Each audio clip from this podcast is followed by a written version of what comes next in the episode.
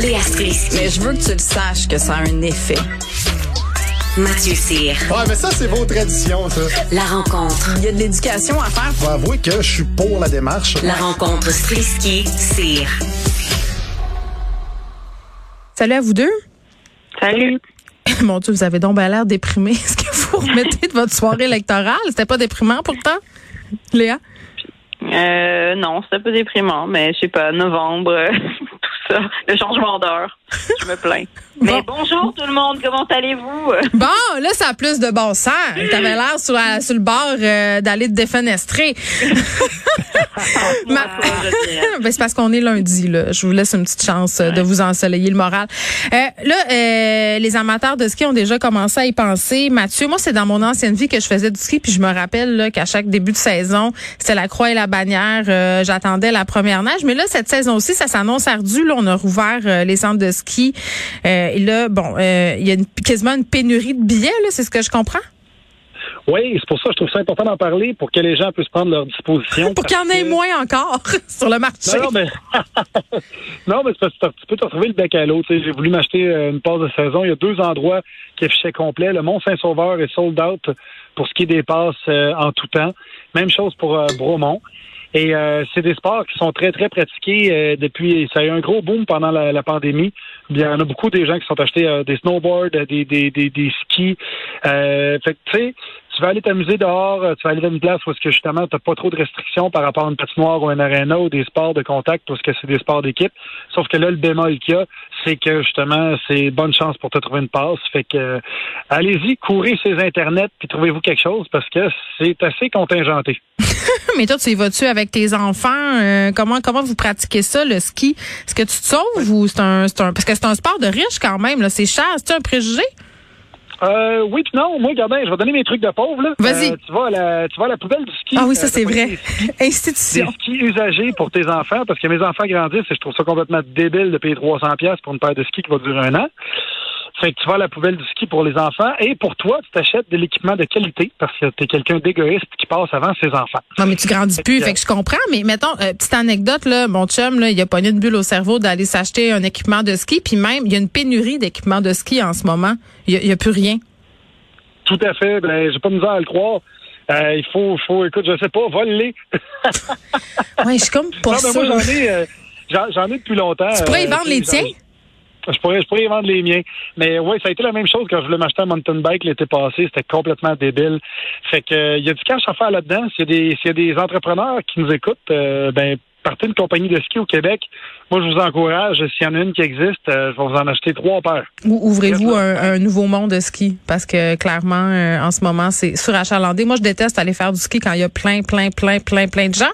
Est-ce que tu sais parce que euh, tantôt on parlait des mesures sanitaires dans les spas, on me soulignait là que par ailleurs euh, dans les mondes de ski on va demander le pass sanitaire, je pense que c'est pour prendre le télésiège et, et tout ça. C'est quoi euh, comment ça marche les mesures sanitaires entourant le ski cet hiver le petit rappel? Ben, curieusement, le, le 1 mètre de distance n'aura pas été euh, à respecter, évidemment, dans les télésièges, parce que Ouais, sinon, ben, c'est parce euh, que là- falloir qu'il fasse, euh, Ouais. Ben, C'est ça. Sinon, il faut vraiment que tu t'assoies loin de l'autre puis que tu te cantes d'un côté, ça se peut que tu tombes. Mais euh, il y a, euh, il y a- tu peux avoir soit le masque, sinon tu peux porter le foulard ou le cache-cou. Mais ils contrôlent plus le nombre de personnes sur le site, c'est pour ça qu'il manque de billets de saison?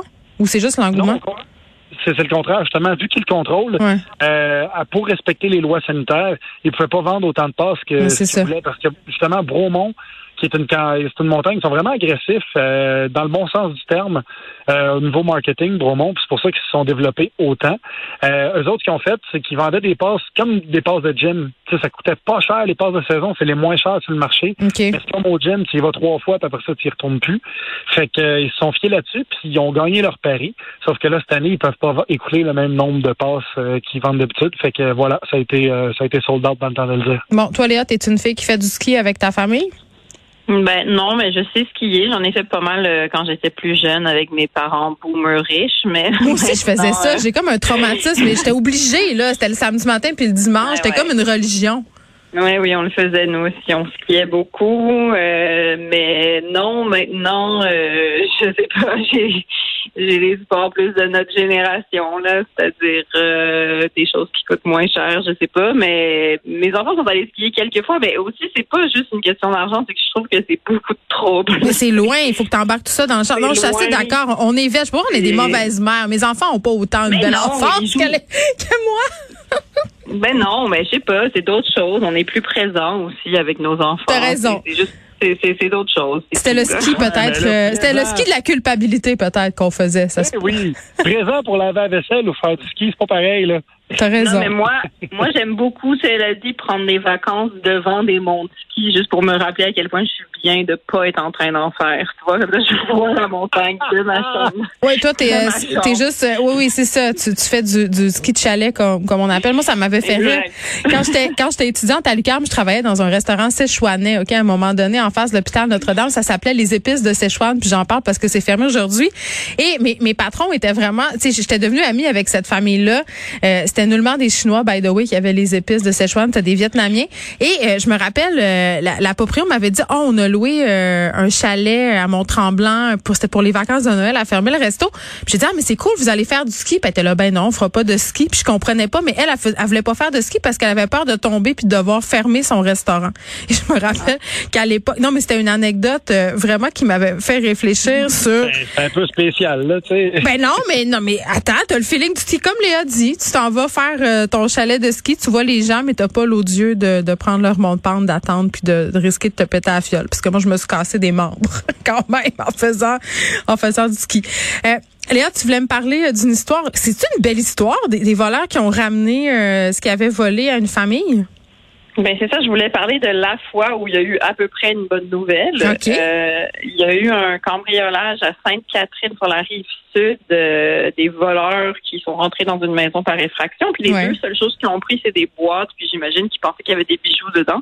Mais c'est assez triste parce qu'il y avait des souvenirs euh, de la fille de, de- du couple qui habitait là, qui est décédée dans un accident de voiture en 2011, donc il y a 10 ans. Et tout ce qui tout ce qui leur restait de leur fille était dans cette boîte là, donc des souvenirs très très précieux pour eux. Et les cambrioleurs étaient partis avec ça, donc ça a fait le tour des médias sociaux.